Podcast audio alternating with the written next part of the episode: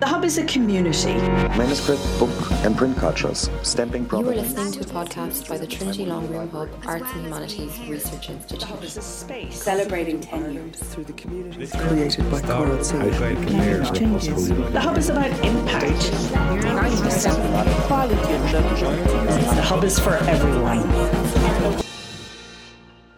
Welcome everyone to uh, to today's uh, seminar in the Centre for Early Modern History Research Seminar Series. Um, we're delighted to uh, welcome uh, Mr. David Briscoe uh, to speak to us today. David is an IRC funded PhD student in history in, in the Department of History here in Trinity, and he's working on a project on poverty, poor relief, and community in 18th century France. And uh, this, uh, this topic, uh, this paper he's going to give us today draws on that, uh, that dissertation. Um, now, as, as normal, um, there'll be an opportunity for uh, a Q&A at the end of the, at the end of David's paper.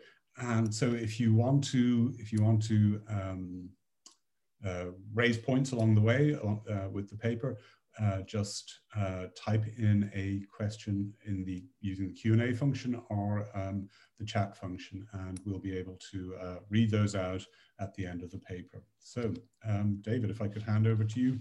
Um, thanks for, for speaking to. Uh, thanks very much for, oh, thanks very much for introducing me. Um, and also, I should say um, thank you to the uh, Longroom Hub and for the uh, Early Medieval History Research Seminar for having me. Uh, thank you to the IRC for funding this project, indeed. And thank you most of all to the audience for turning up, uh, insofar as I can see anything. Um, I should also say um, a, a, slight correction to uh, the title that I think was announced on some platforms, uh, as you might hopefully be able to see through the slideshow. The end of the title uh, brings us up to uh, year five, so roughly the end of uh, the tail end of 1796. Uh, the good news, of course, means that you're getting uh, even more bang for your buck, as I'm going to be covering an additional six years. And even better news is that I'm still going to try and do so within a 35 to 40 minute window. Um, so yes, uh, today I, would like to talk to you about Claude Clochard. Um, a man of relatively humble origins who was one of the most energetic and idiosyncratic social reformers of the revolutionary decade, and who for three tumultuous years was tasked with establishing and managing the core elements of Bordeaux's municipal poor relief programs. Uh, I should also say that this is still um, a research project in action, and uh, he's quite a tricky person to categorize in many respects. So a lot of these ideas are still being are still being taught, and I'm very much looking forward to um, hearing um, hearing impressions at the end of this. And, um, despite uh, Clochard's remarkable influence, though, he's quite an obscure figure within the study of revolutionary poor relief. Um, even in Bordeaux, he's only begun to receive more attention since the, the 1990s, following the remarkable work of the architectural historian Cécile Navarin, uh, built on by uh, Bernard Alamandu and Jean-Jacques Le. Uh, indeed, his, his name itself has been the cause of some confusion, uh, spelled variously as Clochard with a D, Clochart with a T, or as he himself invariably gave it, Clochar uh, and of course, uh, he never used his first name in any official capacity, uh, so has often been confused with his son Pierre, who was uh, to achieve slightly greater renown as an architect. Uh, Claude, though, was a, a, native of Bordeaux, born in 1752 in the sprawling parish of Sainte-Eulalie, at the southern extremity of the city, the son of a marbrier, or marble worker from Périgord, uh, one of the many immigrants from the southwest drawn to Bordeaux's mid-century construction boom.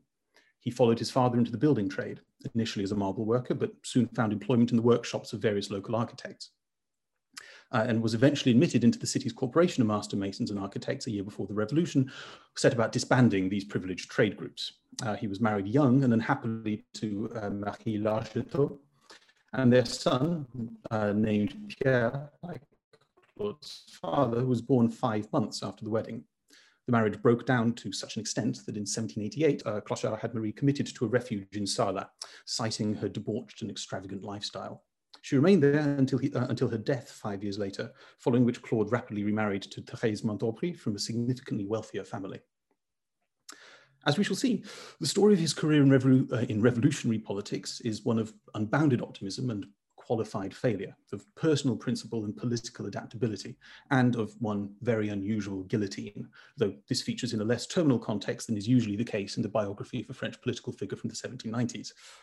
Uh, taken all together, I believe it provides a valuable insight into the inner functioning of institutional poor relief under the National Convention and to a degree the Directory, as well as a reminder that the aims and instruments of revolutionary poor relief can't be as readily separated from those of the Ancien Regime as is often imagined. Before all that though, a few words on our setting. Uh, the final years of the Ancien Regime found Bordeaux at the height of its prosperity, having cemented its status as the leading port in France's colonial trade. Uh, the residents of Bordeaux were keenly aware of their city's position uh, as the economic and political hub of southwestern France and took great pride in its cultural self, uh, self-sufficiency distinct from Paris. Its population and cost of living was springing up rapidly as the elegant merchant houses that lined the Pavé des Chartrons, uh, uh, pictured here in this, uh, in this painting from the early 19th century. By 1790, the city was home to 110,000 souls, an increase of almost 50% compared to its population 40 years earlier, while disgruntled residents complained that the cost of living had gone up by a third in a decade. The fragility of this prosperity, though, would be underlined by the collapse in trade during the Revolution, when the outbreak of war in 1792 severed the city from its markets in America and Europe. This threatened not only the city's economic well-being, but also its food supplies, uh, with much of its hinterland having been given over to viticulture, Bordeaux was unusually dependent on grain imports. The irony was, of course, though, that the city's political representatives in Paris were in large part responsible for this disruption. Uh, they formed the core of the National Convention's Girondin faction, named for their home department, of which Bordeaux was the capital. Uh, and it was this faction which had pressed so enthusiastically for war with Austria.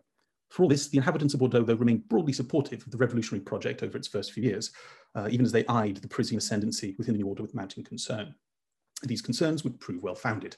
In June 1793, under pressure from the Paris Commune and its National Guard, the Girondin deputies were purged from the National Convention and placed under house arrest before later being imprisoned pending trial. The radical Montagnard faction, led by the incorruptible Robespierre, was now firmly in control. Uh, for the citizens of Bordeaux, this was too much.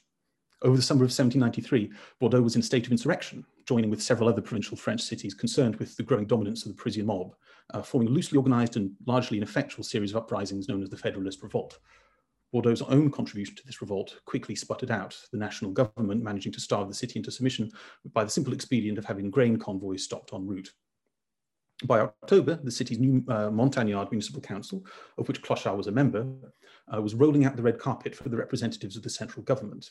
These representatives on mission, as they're generally known, were deputies from the National Convention, sent in pairs to act as the eyes and ears of the central government in specific regions or armies, and in this case, granted plenipotentiary powers to bring the rebellious city to heel while representatives on mission to other rebellious cities were to show a, a, ghoulishly inventive flair in this respect, with mass drownings carried out in Nantes or executions by cannon in Lyon. In Bordeaux, the terror came in the more familiar guise of the military commission guillotine. It was in these turbulent circumstances that Clochard was to emerge as a leading figure in the political life of Bordeaux.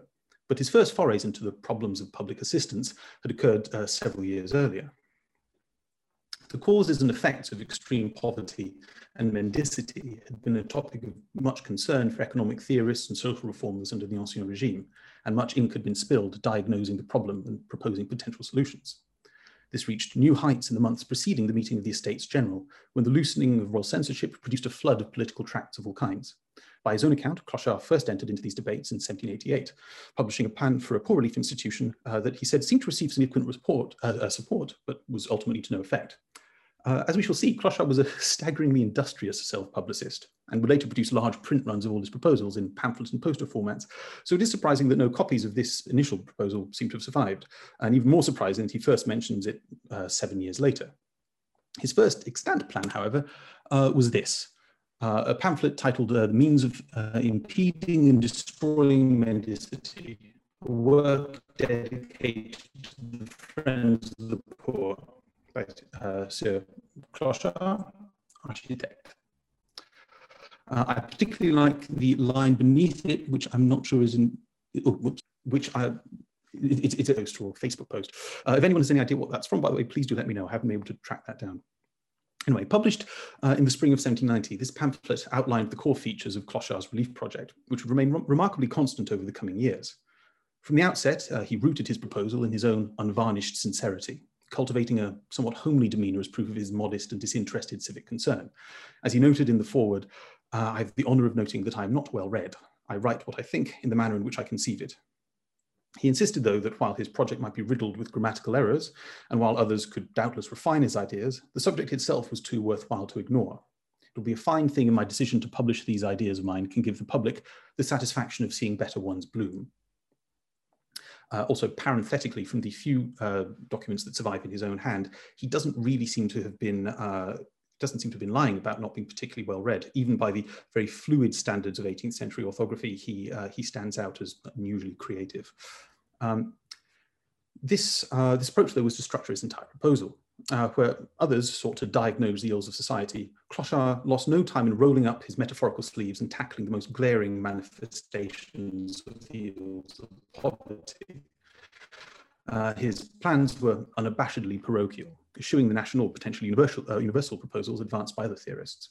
After a somewhat perfunctory nod to the civic discourses inaugurated by the promulgation of the Declaration of the Rights of Man and the Citizen the previous year, he very explicitly limited his own plan to our town and its environs. Correctly anticipating that the town's revenues were not enough to adequately provide for its poor, Clochard proposed turning to private charity to fill this gap, optimistically proclaiming that, quote, there is not an inhabitant of this town or its faubourg, from the richest to the least well off, who does not provide some charity in the course of the year, end quote. Uh, all that was needed, he argued, was to rationalize these individual efforts by combining them into a single municipal, uh, municipal fund. Private charity would be replaced with an annual subscription, with uh, the officers of the National Guard surveying their district to learn how much each household would contribute and when they intended to do so. This information gathered, all that remained was for it to be tabulated in a register that would be provided to the municipality and allow them to know once and for all what resources were available. So far, there is nothing particularly remarkable in this, beyond perhaps its Panglossian confidence. The need to collectivize and, uh, and rationalize uh, private charity had been something of a truism in contemporary poor relief literature and was widely taken for granted that enough resources existed to provide for the poor of France if only they were properly utilized. For many reformers, this meant a sharp rejection of the hospitals, more workhouses than medical institutions, uh, which had constituted the institutional backbone of French poor relief for centuries, but were seen as poorly managed, disease-ridden, and inherently inefficient. Yet institutional relief of, the, uh, of, just this sort is what Clochard proposed to use the money for once the National Guard officers had finished their annual shakedown. Uh, he aimed to establish four charity depots around the city, spread out to provide as much geographical, as, uh, geographical coverage as possible, while not impacting on the desirability of well-heeled neighborhoods. Indeed, Clochard anticipated that the entire regeneration of society promised by the revolution was most achievable within an institutional framework, and sketched an outline of what this might look like in the context of Bordeaux, uh, envisaging a purpose-built town hall, courthouse, grain market, as well as public lavatories on every street. He also proposed relocating Bordeaux's ancient uh, Hôpital Saint-André from its 16th century quarters to larger, more salubrious buildings uh, elsewhere. However, it was to his charity depots that he devoted by far the most attention, and to which he would, as we will see, return over the coming years with all the dogged determination of Captain Ahab. Uh, already in 1790, Clochard had a fair idea of how this, of how this institution pardon, would be run, though he modestly insisted that his incredibly specific instructions were only a suggestion that he was happy to see improved upon. Pending such suggestions, uh, he proposed that each inmate was to receive one and three quarters of a pound of bread uh, and a tumbler of wine, white or red, each day, along with a bowl of soup at dinner and three ounces of meat, five ounces of meat for dinner, uh, for, for, for, for uh, supper. On fast days, uh, meat would be replaced with a half bowl of vegetables for dinner and a bit of fish, cod or herring that is, uh, or cheese for supper. Inmates would sleep two to a bed uh, with a palliasse and mattress, uh, two sheets and a cover, while the, uh, while the elderly or sick would have a smaller bed, similarly outfitted, but kept all for themselves. Each inmate would be provided with three shirts, three pocket handkerchiefs, three neckerchiefs, three pairs of wool stockings, a jacket or, or gown for the elderly and, uh, elderly and infirm, uh, a waistcoat and two pairs of trousers, uh, along with a pair of shoes and a pair of clogs.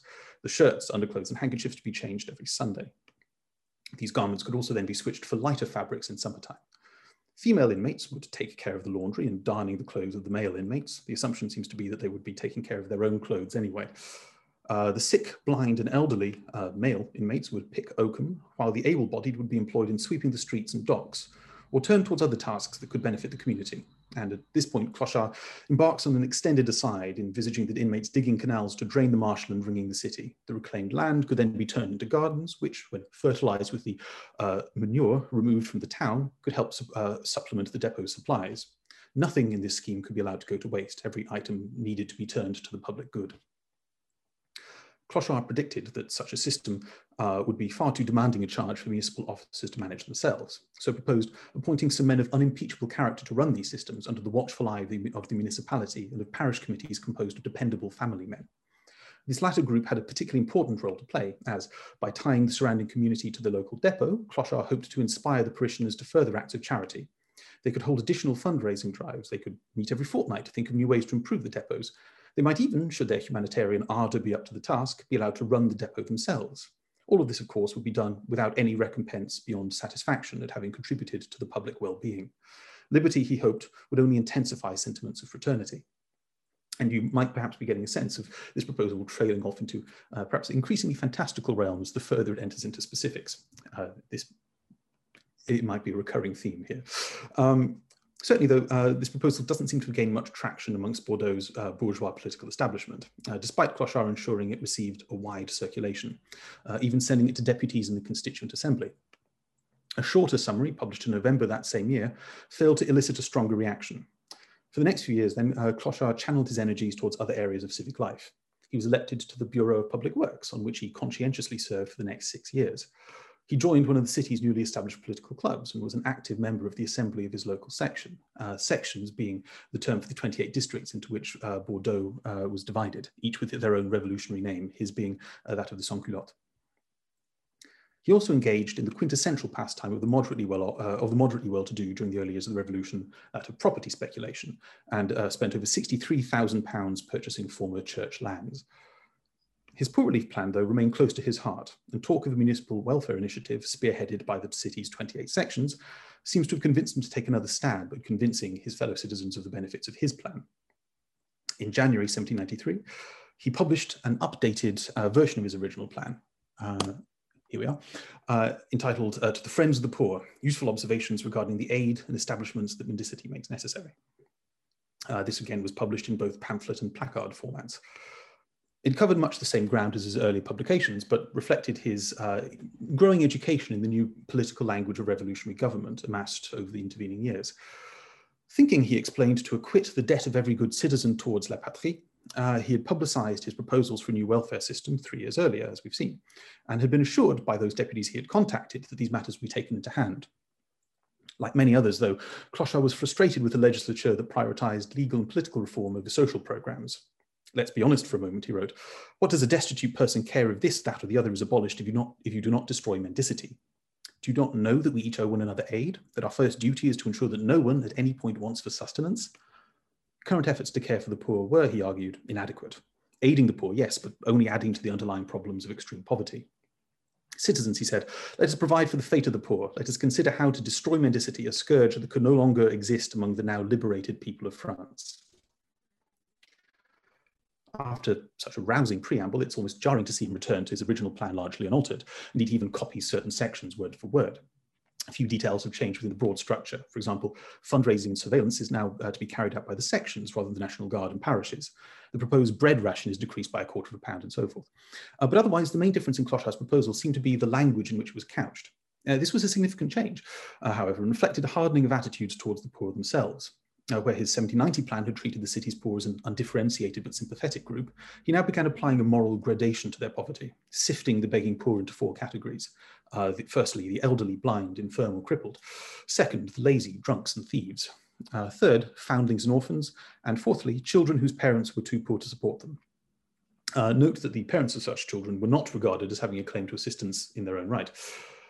Um, the tasks assigned to the able-bodied inmates under this regime uh, also assumed a more penal quality. Uh, idyllic musings on transforming wasteland into uh, gardens were replaced with a far more utilitarian discussion of the conditions of release for those set to heavy labour the depots themselves took on a noticeably more carceral quality, and inmates were not allowed to leave the depot for any purpose other than work, aside from a few hours on Sunday evenings and feast days.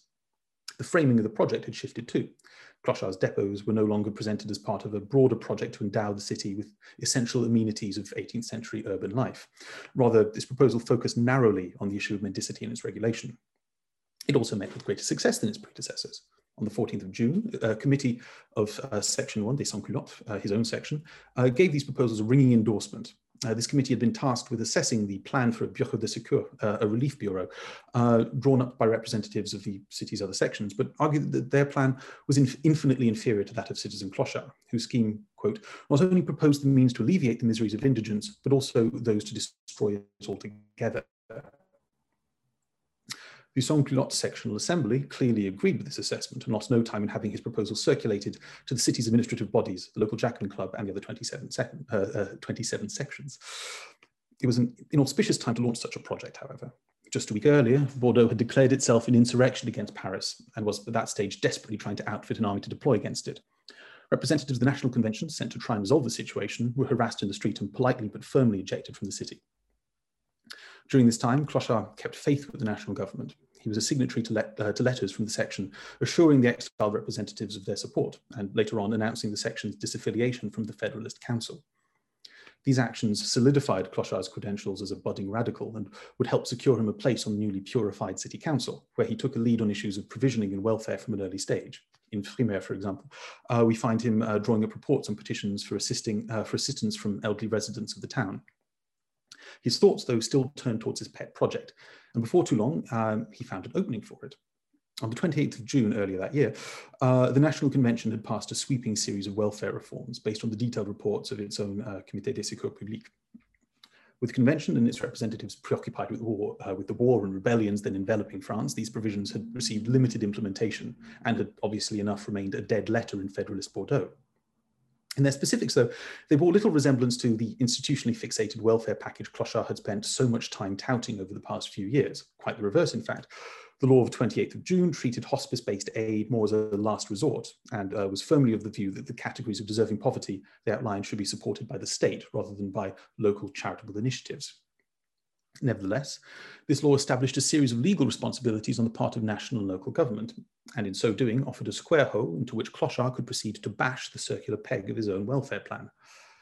This he proceeded to do with, his, uh, with, uh, with this report. Uh, useful observations um, uh, outlining the duties of the rich man towards the poor, and which he submitted to the municipal council, uh, I believe broadly in the final weeks of 1793, although it isn't actually dated. Uh, the document represents in many ways uh, the culmination of Clochard's political education. Once again, we encounter his familiar proposal for a series of municipal institutions, now named hospices, in line with the language of the law of 28th of June, uh, that, that would be supported by charitable donations from the local community and administered by philanthropic volunteers. Now, though, this proposal is couched in a furious denunciation of the egotistical rich, sure to warm the cockles of every good Montagnard heart. The town of Bordeaux, he asserted, had always been the one with the most beggars and the most rich inhabitants in the Republic. Uh, he divided its inhabitants then into three classes, the first, uh, the first of which being the egotistical rich, sworn enemies of the, less of the less fortunate class, men scarcely worthy of the name given their infamous treatment of the poor. The second class was composed of the honest poor, those who, through no fault of their own, were unable to support themselves through their own labour. Finally, then, we have the third class, um, sorry, just, uh, sorry, the third class, consisting of those idle souls, quote, who have no other means to provide for themselves than through their vile industry that can only degrade a man. The duties of the municipality then was to say to the rich, one of your most basic duties is to give aid to the poor. Ours is to make you fulfill this duty. Yet for all this radicalism, few details of Clochard's plans have changed. He finally envisages a role for for the municipal government, assisting the sections in compiling the registers of charitable donations, and he finally acknowledges the potential benefits of providing aid to some poor people in their own homes, even then, though, this is very much a secondary consideration, and internment was still the order of the day. Third time proved to be the charm for Clochard. In two sessions at the end of Nivose, uh, the municipal council, uh, that, Nivose, so I should have really noted this down, but I believe that puts it very much at the uh, tail end of 93. Uh, the municipal council adopted his proposals with great enthusiasm and an even greater degree of faith in Clochard, who was effectively given carte blanche to redraw the city's institutional relief framework. In addition to an, to an, assurance that his new institutions would have the necessary funds, he was given a free hand when it came to hiring staff and was allowed to raid the other charitable institutions of the city for such items as might be needed to furnish these new hospices.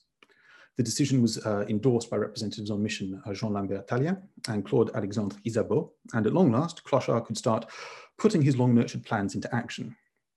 He already alighted on the former Benedictine Abbey of uh, Sainte-Croix in the southern edge of the city as a suitable site for his new Hospice de Bienfaisance, but also set about reforming the old institution of the Hospice des Incurables, as the, as the name might suggest, for those people uh, with terminal illnesses or uh, generally infirm who were not expected to recover.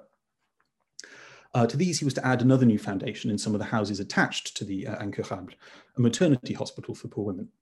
These three hospices were together to form the, uh, the core of Clochard's personal fiefdom and provides with a remarkable example of an enthusiastic but inexperienced social reformer moving from theory to praxis.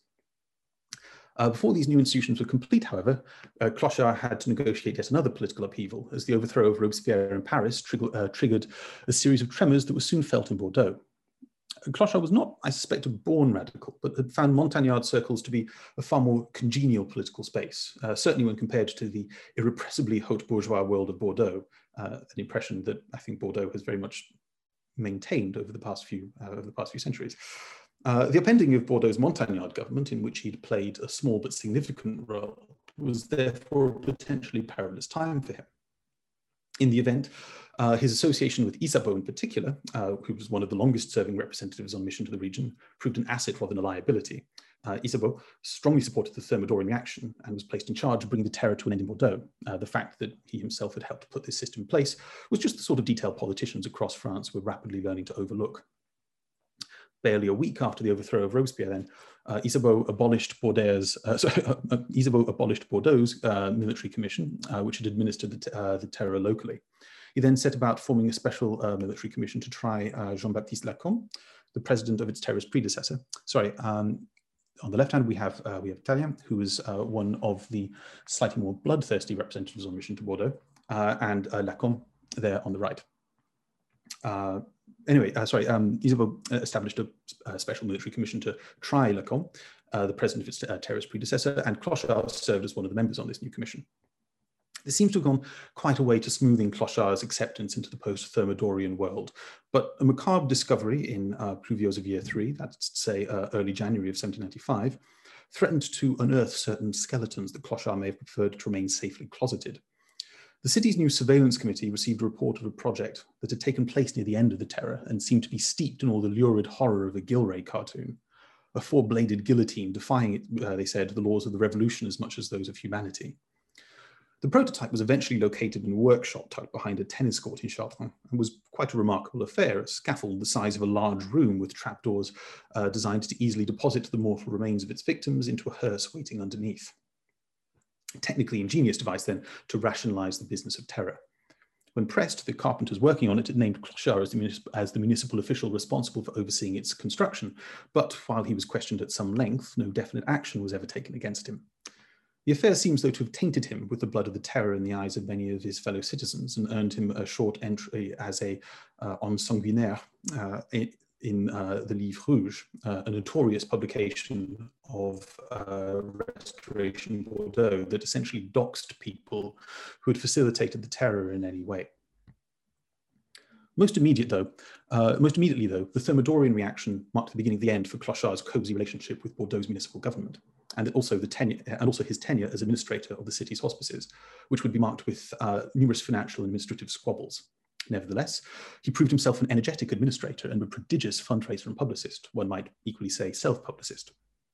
He launched a barrage of fundraising, uh, fundraising initiatives, targeting different districts and professions to ensure a constant influx of donations, and emphasizing once again, uh, once um, emphasizing again and again the unique nature of Bordeaux's new hospices, rooted as they were in the generosity and virtue of its citizenry. His approach was surprisingly effective. While the sums varied hugely, they occasionally outstripped the income received from the government during the first three months of uh, year four, for example, 138,000 livres of the hospital's uh, 245,000 livres income was accounted for by charitable donations, and the bulk of the balance kept, uh, coming from 100,000 uh, grant from the central government. These were both very fickle sources of income, and the following trimester saw the government lavish 300,000 livres on the hospitals, while charitable donations dropped to barely 30,000. But for all its inconsistency, private philanthropy provided a particularly important revenue stream at a time when government spending was increasingly channeled through assignats, uh, the new paper currency that by uh, the year four was only worth about 25% of its face value in Bordeaux. Clochard sought to bolster his appeal to the residents of Bordeaux through strategic transparency.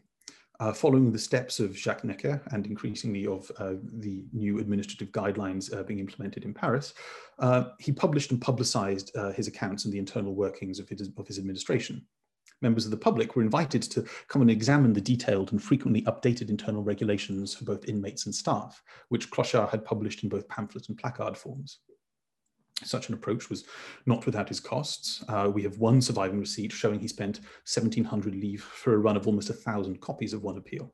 Uh, even more extravagant was a trip to Paris Clochard undertook in uh, Germinal uh, year three to present a glowing report of his administration's work to the National Convention and seek further patronage from them.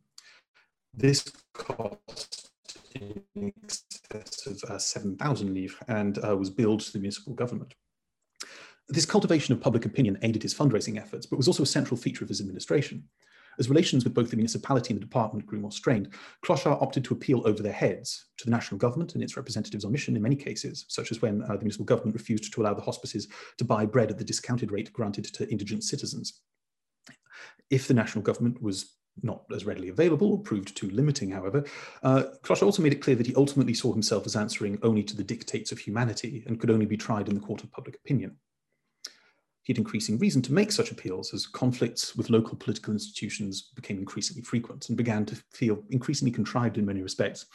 Perhaps the best example of this is a rather remarkable letter from um, Pierre Bénézech, uh, Minister of the Interior, to the departmental administrators of the Gironde in uh, Brumaire Year 5. The minister noted that he had granted 100,000 livres to the Hospice uh, des Incurables de Bienfaisance, but had since been notified by their administrator, that is to say, by Clochard, uh, that the department had diverted this sum to the Hospice André. Uh, the term saint was nearly as unwelcome as that of hospital at this juncture. Uh, and uh, Hospice André was also known as the Hospice de Bienfaisance. Uh, Bénézech instructed the department to rectify this and berated them for not notifying him sooner and urged them to settle on a set name to avoid any future confusion. Clochard's increasingly arrogant conduct surely can't have won him many friends among the administrators of Bordeaux's other welfare institutions, as he had always been ostentatiously scornful of anyone who managed such establishments for financial reward. In his 1790 pamphlet, he singled them out for particular abuse, insisting that under his regime, funds would never be used to enrich specific individuals, as so often had been the case, and to the, uh, to the disgust of anger of so many. Who could, he said, reflect without emotion on the fortune of those who have success, uh, successively and before our own eyes served as concierges of various prisons in the town? What foul chicaneries have they committed upon the donations made by various sensitive and virtuous individuals for the benefit of those wretches who shiver in their chains? As administrator of hospices, he continually attacked his predecessor at the Incurable, who he claimed had embezzled significant amounts of money. Then, just as a fortunate combination of national politics and local political links had brought Clochard to power in the first instance, so too these were to prove to be his undoing.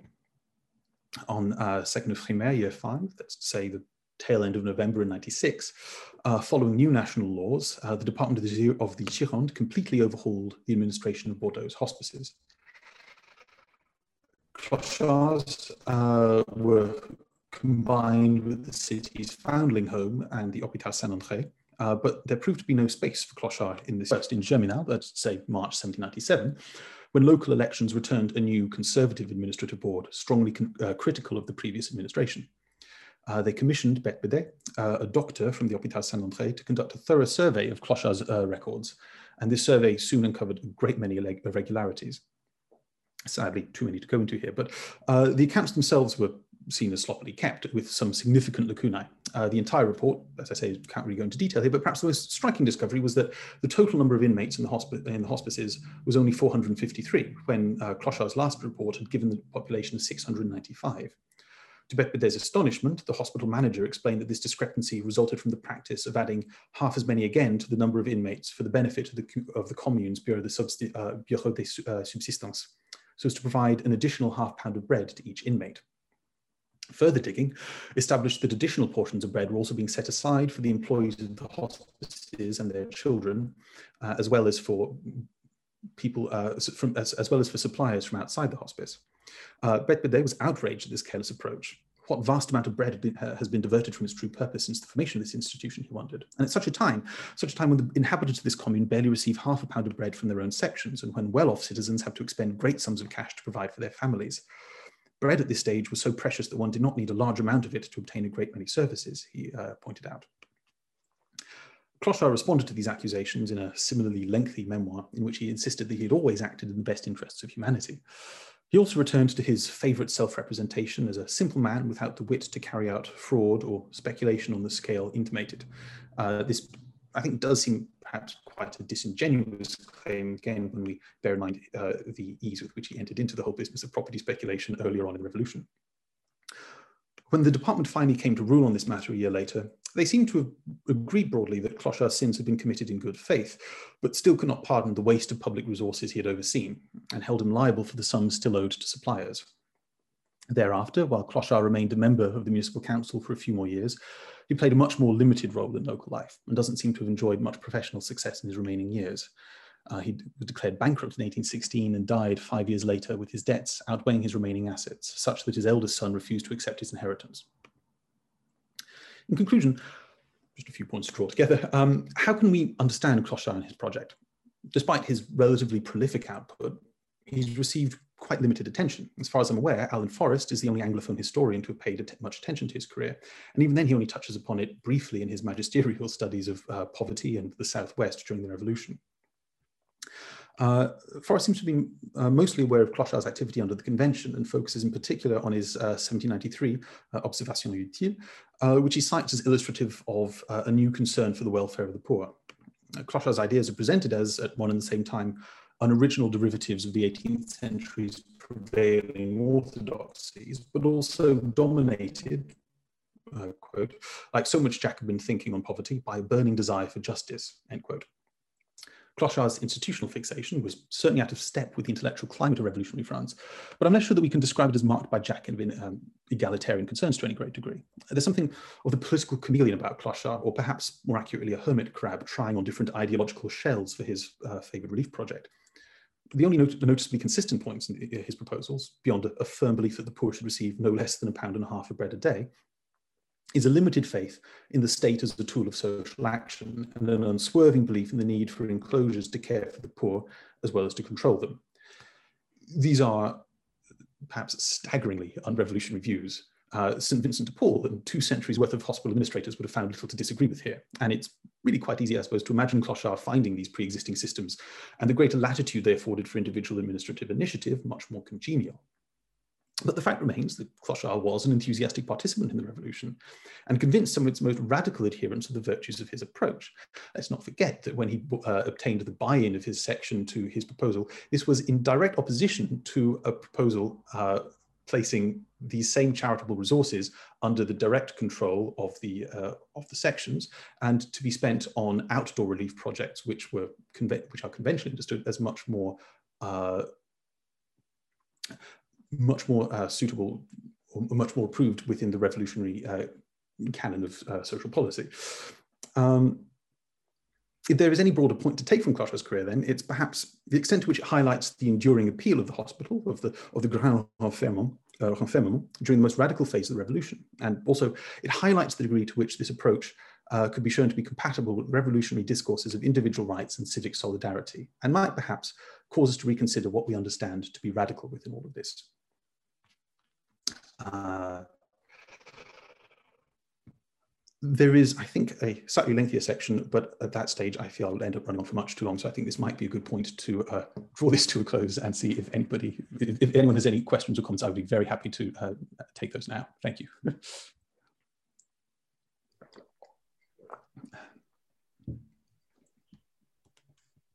Okay, David, thanks very much for that um, very thorough review of uh, Clochard's career. Um, I'm sure that will provoke a number of questions. Do you want to um, close your PowerPoint? And yeah, yes. great, thanks very much. And um, I'll set the uh, set the ball rolling um, while people are putting in their questions. Um, you mentioned he's a uh, he's a, a, political chameleon, or, or, or, better yet, a hermit crab trying on these different guises. And I was just one of the things that's most striking about him is his ability to negotiate a whole sequence of very different regimes and uh, until he comes a cropper under the directory. And I was just wondering if you could account for that ability, because particularly as in your summary at the end, a lot of what he's thinking seems to run very contrary to standard fare revolutionary ideas about social reform and uh, so you know he's running against the tide, or he's going against the tide, but he, he still manages to remain in in quite an influential position for for much of the the most radical phase of the revolution. Yeah, I, I, I think perhaps the reason that he was so successful for that is that I think the main area in which he ended up running against the tide was in his continued um, perception as um, as a creature of the Montagnard government. Uh, his actual proposals themselves, I think, were much more warmly received. Um, and I think very much, uh, and, and, I think this is why his career is so fascinating, it really illustrates the, the gulf that exists between the preoccupations of, um, of so many uh, economists and social reformers uh, in the run-up to the revolution and during and during it, uh, with moving away from the the institutional based model of relief. Uh, and the fact that this still seems to have been what an awful lot of um, very politically active French people still instinctively uh, turned to or viewed as the most effective way of meeting the needs of their society. Um, it's quite striking that these, for example, the Cahiers de Doléances of Bordeaux don't really make much uh, criticism of their hospitals. The main thing they call for is to um, expand their is to expand their funding, perhaps to re relocate them. Uh, and in a sense, I think it was probably Bordeaux was relatively well served uh, by its uh, by its hospitals. Uh, you know, it also had some fairly uh, some fairly I suppose innovative institutions like the um, the midwifery school and the uh, the hospital for deaf mutes that was both of which established um, a few years before the revolution. But um, even if you look at a lot of the reforms then for perhaps more radical changes during the revolution, a lot of these were still very much fixated on establishing new forms of institutions for the poor. So in that sense, I don't think that he was really swimming against the tide as much as we might immediately assume if we just look at the um, at the publications of social reformers. I think it's one of the cases of mistaking the um, sound of the London coffee house for the voice of the nation. Mm. Okay. Um, well, following on from that, is there a particular inflection to the local local circumstances that you think? Um, I mean, you, you outlined some of the particular circumstances of uh, that pertain to Bordeaux at the start, and I, I wonder is is um, uh, is this willingness to to to entertain his proposals um, is that how far is that is that reflected in that in that local circumstances? Um, I mean, presumably this is a city where there are very significant numbers of the poor because they're gravitating towards it. This mm. is a prosperous centre. So, um, what is it specifically about Bordeaux that makes this such a, a fertile ground for those quite traditional views? Actually, there was a so that's a fantastic question, and there is a particular internal memoir that I was trying to find when I was writing this and uh, couldn't couldn't see it in time. Um, I believe um, on the part of the department, observing that the location of Bordeaux and the nature of uh, the agricultural activity in its surrounding area. So, but the, the location of Bordeaux, I mean, uh, it's uh, the fact that it was a major uh, a port, a trade entrepot. You know, so it has. Um, it has people being swept in from across France, from across from across the world in many cases, uh, along with the fact that it is serving as a, a magnet for so many people from uh, the surrounding countryside to move there, um, meant that it was um, uniquely dependent on uh, having institutions like hospitals. I don't entirely buy the internal logic of this argument, but it certainly seems to be something that um, the local government very firmly believed that they had such an endemic problem with poverty and also a problem with poverty that couldn't, as in so many other cases, be um, offloaded onto uh, local supports like the uh, you know, uh, like family and neighbors with such a dislocated population that this could only be adequately dealt with uh, through more institutional means. Okay, fair enough. Um, but eh, presumably, um, as a major, major commercial center, one of the issues that they must be facing is a lot of um, a lot of people not just coming in from the hinterland, but coming in from uh, from abroad. Um, is that is that a particular problem in in Bordeaux? Um, is that and is that something as well that maybe adds to this willingness to entertain a, a policy that emphasizes containment rather than than outdoor relief? Yes, I, I, as I say, I strongly suspect that is a factor, and certainly something that um, that the administrator seemed to think was a factor. It's kind of hard to say precisely how prominently um, how prominently foreigners featured amongst the poor of Bordeaux. I mean, I suppose in part it's because, as, as we established, uh, some of the internal um, movement records within the institutions were not always very rigorously kept. Um, but when we do have more dependable records, and interestingly, actually, after um, after uh, uh after uh, Clochard's uh, very public um, uh, very public um, trial, I suppose. Um, there is, I think, an increased emphasis on the part of uh, the administrators of Bordeaux's hospices to maintain more detailed records. So by the end of the decade, we have um, a, a, couple of years worth of fantastically uh, detailed records on the part of, say, the Dépôt de Mendicité. Um, it is interesting that there aren't actually that many foreigners there. You could um, draw a fantastic map of all of uh, the regions, I suppose, in the southwest of France in particular, that depended uh, economically on Bordeaux with the list of inmates, but there are only a tiny smattering of essentially, I think, sailors who got left behind when their ships left port, or uh, perhaps got stranded there during the effects of the, of the Royal Navy's blockade.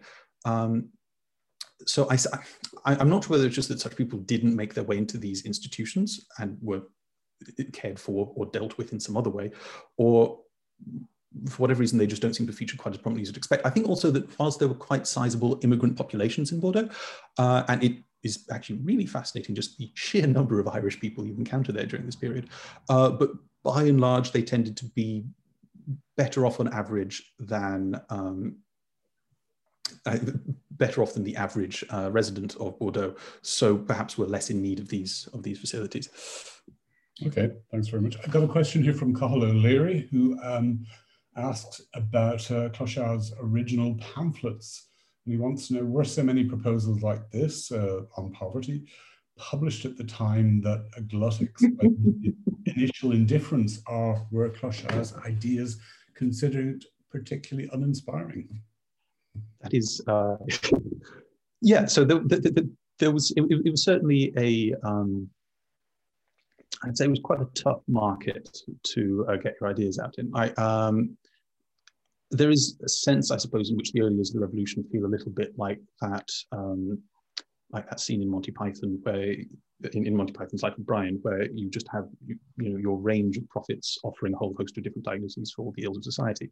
Uh, so in that sense, yes, it's probably harder to stand out then. And I think one of the things that really makes him in, in the long run so successful is his sheer bloody-minded perseverance and self-confidence. Um, were they particularly inspiring? I mean, there were certainly more ill-conceived ones out there. Uh, I think that he himself was probably not the most appealing person for a lot of the conventional uh, municipal office holders in Bordeaux. Uh, you know, he'd he'd come from a fairly um, from, from, he was fairly humble origins. Uh, he'd only secured the, I suppose, the seal of social approval of uh, admission into the Corporation of uh, Architects shortly before the revolution, and had done so in slightly unorthodox circumstances, uh, in that he had been he participated in um, a, a, fascinatingly um, ambitious and unsuccessful um, public grain house slash mill uh, that had been the darling of some of the municipal officials uh, who'd said, okay, you don't need to bother with your um, with your uh, series of uh, technically involved um, studies as part of your um, application for the mastership. Uh, so a lot within his own corporation already, I think, sort of viewed him as a bit of um, a bit of a parvenu, a bit of an outside imposition. And I don't think those sorts of attitudes necessarily helped him during the early phase of the revolution when um, local politics in Bordeaux was still very much dominated by uh, the more traditional mercantile legal elites, so forth. So a mixture of those factors. Okay. Um, on that, I mean, it, in looking at the, the, the sort of pamphlet literature that's generated on on this question, particularly in the early revolution, um, is there any sense that he, he's being read outside of the locality or his idea? Does his name crop up uh, in national debates at all um, at this early stage, or is this yeah is this just one of these, as, as Carl's question suggests, uh, part of this this enormous glut of publication and hmm schemes of varying degrees of crackpottedness uh, that are circulating in 89 and 90 and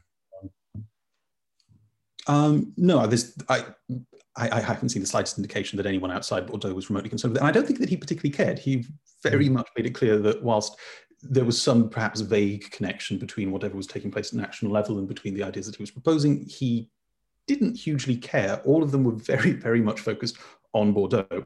He spends a lot more time talking about the precise areas where you can locate these institutions and even in some cases indicating, you know, it, it very much read like someone who was very familiar with um, the construction trade and local real estate in Bordeaux. So uh, he spends much more time on that than he does. He's acquired um, enough of it. Um, pardon? He's acquired enough of that local real estate. So. Well, in, in fairness, uh, I think like 60 odd thousand bucks about still is a fairly small scale speculator in this case. But yeah, uh, absolutely. Um, so yeah, he's, he's, he's very much focused on this. He does take some efforts to um, interest some of the uh, some of the region's national representatives, but doesn't really, I think, doesn't really see this as a way to expanding his ideas more broadly, purely because he doesn't really have ideas to expand that much more broadly. Um, I think the closest he comes is uh, during his visit to the National Convention, uh, where he spoke at the First of Germinal year three. Uh, and he, he, was immensely proud of this. He mentions this in a lot of his uh, later texts, and it's something that comes up a lot during his self-defense. Um, talking, I think, just about you know the the honor that was done to him, and I think by extension to Bordeaux by having him there to address them on these on these weighty issues. But whilst I think these sorts of things mm, probably flattered his ego, they weren't a major concern, and I doubt there was much in his proposal that would interest anybody beyond Bordeaux. Okay, um, I think probably we. Uh, we should we shouldn't um, we shouldn't detain you any further. But I have one final question. That is that his final disgrace. Um, you you you sort of suggested that this was a case of sloppy account keeping, and um, um, I mean he's been hanging around with some fairly. I mean Ysabeau and Tallien are not exactly. Exemplars of moral probity when it comes to their personal finances. They're both fairly well renowned for for for creaming off money pretty pretty extensively. And I, I wonder, is there a possibility that he's he's got his his uh, his nose in the trough as well, or is this is it just a case of he, he's just not a very good administrator and he he he makes bags of the accounts? Uh, I think for the most part, he's just very, very inept at a lot of the um, more quotidian elements of the administration. Um, and in fairness, I also think it's not it's not just his fault actually that there's a very he, he keeps meticulous receipts for these things, even though they aren't always very well entered. And I think it's more that he is he's not too concerned with the business of accounting uh, as he is with trying to make sure the hospital runs smoothly. And if those two things don't always meet up, he very happily you know ignores the ignores the demands of comptabilité. Uh, he, he, was also in the slightly unusual position of having all of his having all of the institutional accounting done for him by the municipality at a point when the municipality was changing a lot of officials over. And so it was going from a situation of people being perhaps a little bit too uh, slapdash with it, to people not really being aware of what the deal was between the uh, the Bureau uh, des Hospices and uh, the municipality. So I, th I, think some things also fell through institutional cracks there. There were, though, some uh, there was one particularly amusing um, rumor that was going around um, shortly after the, the Thermidorian reaction, um, where whereby a, uh, a, particular collection was supposedly used to pay for uh, a civic banquet uh, that was attended by a lot of municipal officials as well as the representative on mission, uh, and for, for, for, for, the for the uh, final uh, of, of, of, the previous year. And uh, this seems to cause such a scandal as well that, you know, the, the mayor um, had to you know, issue a public announcement about it and sort of uh, promise uh, that all of the accounts for these things would be thoroughly published. And that doesn't seem to have actually been a scandal. I think there was perhaps a greater suspicion of such scandals than necessarily evidence for them. At least when it came to Clochard, there were absolutely um, more solid cases of uh, large-scale embezzlement within the municipal government of Bordeaux. I it, it's it's hard it's hard to adjudicate this at, from this vantage point, but I can certainly see where the department was coming from in uh, in, in, viewing that he was perhaps more uh, incompetent than malign in that respect. Okay, fair enough. Well, listen, thanks very much, David, for that, and thanks, thanks for having me. Questions. Um, next week's seminar will be um, uh, delivered by uh, on the 8th uh, by Dr. Leanne Calvert of uh, the University of Hertfordshire, who will be speaking on the subject of I am a man and a minister regulating ministerial misbehavior in the Atlantic world 1770 so, sorry, 1717 to 1830. So uh, I hope, I hope some of you will be able to make it along there. Meantime, thanks once again to, to David for that. Uh, the Hub is a community. Manuscript, book, and print cultures, stamping provenance Languages towards the history of the Time Year Library. As well as being heard. The Hub is a space. Contemplating Ireland through the communities created by Coral Sea. changes. The Hub is about impact.